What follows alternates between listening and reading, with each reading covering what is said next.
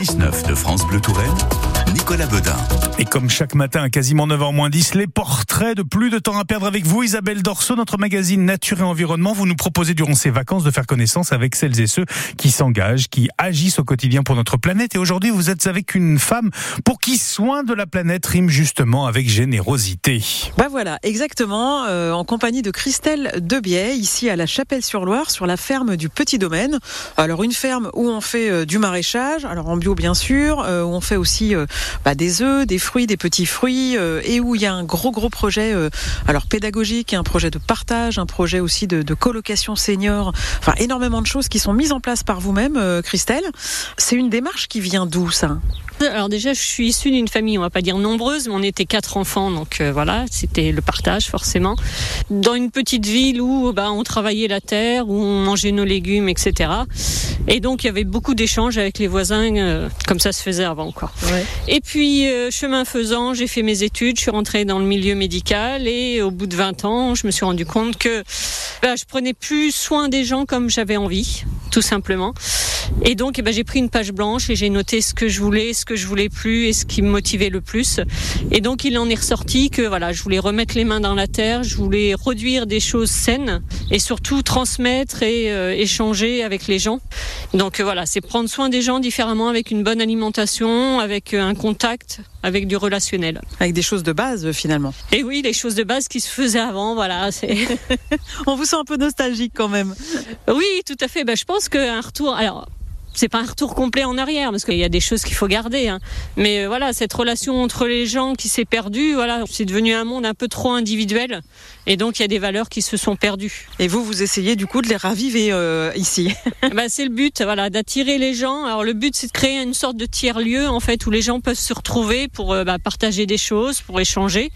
Et puis, euh, et bah, s'ils veulent venir aider à mettre les mains dans la terre, ou voilà, il y a, y a plein de possibilités.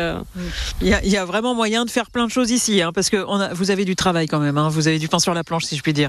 Oui, oui, il y a du pain sur la planche. Il y a encore beaucoup, beaucoup de projets en cours. Et comme il faut toujours un projet pour avancer. Donc, quand j'aurai fini cela, il y aura toujours autre chose derrière. Donc, euh, donc voilà, plein de projets effectivement. Et ça, ça se porte pas toute seule. Ça se porte avec euh, plein de monde. Voilà, faut créer, euh, voilà, une une émulation avec plein de monde pour que voilà, ça fonctionne et que ça se réalise surtout. Quand vous étiez enfant, vous aviez déjà ce rapport à la nature et aux autres? Bonne question. Alors après, euh, moi, je fais beaucoup de bénévolat dans des associations. Donc euh, voilà, on était enfant, j'ai toujours euh, été dans des associations avec mes parents, etc.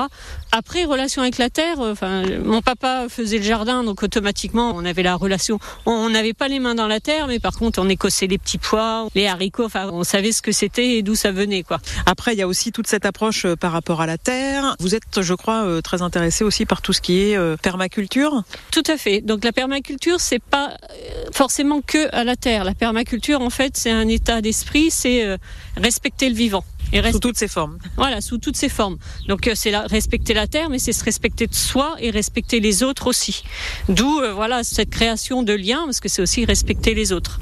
Et donc là, au niveau du, du maraîchage en permaculture, alors il y en a qui vont dire c'est pas de la permaculture parce que je mets des bâches, mais en fait je respecte la terre parce que je la retourne pas. Et voilà. Et pour moi, c'est aussi me respecter moi parce que du coup, je travaille moins la terre, donc moi je peine moins, donc je me respecte aussi moi. J'ai moins de désherbage. Voilà, il y a, ça garde l'humidité, ça garde la vie en dessous. Enfin, voilà. Donc la permaculture, c'est pas forcément totalement écologique où on dit bah faut pas mettre de bâches parce que c'est du pétrole. C'est pas ça la permaculture. La permaculture, c'est vraiment respecter les choses et respecter le vivant. Merci beaucoup, Christelle Debiais. Je vous souhaite vraiment bon courage et puis euh, beaucoup de réussite euh, dans tout ce que vous entreprenez. Merci. Et les portraits de plus de temps à perdre sont à retrouver sur francebleu.fr slash Touraine, mais aussi sur notre application ICI, ICI par France Bleu et France 3.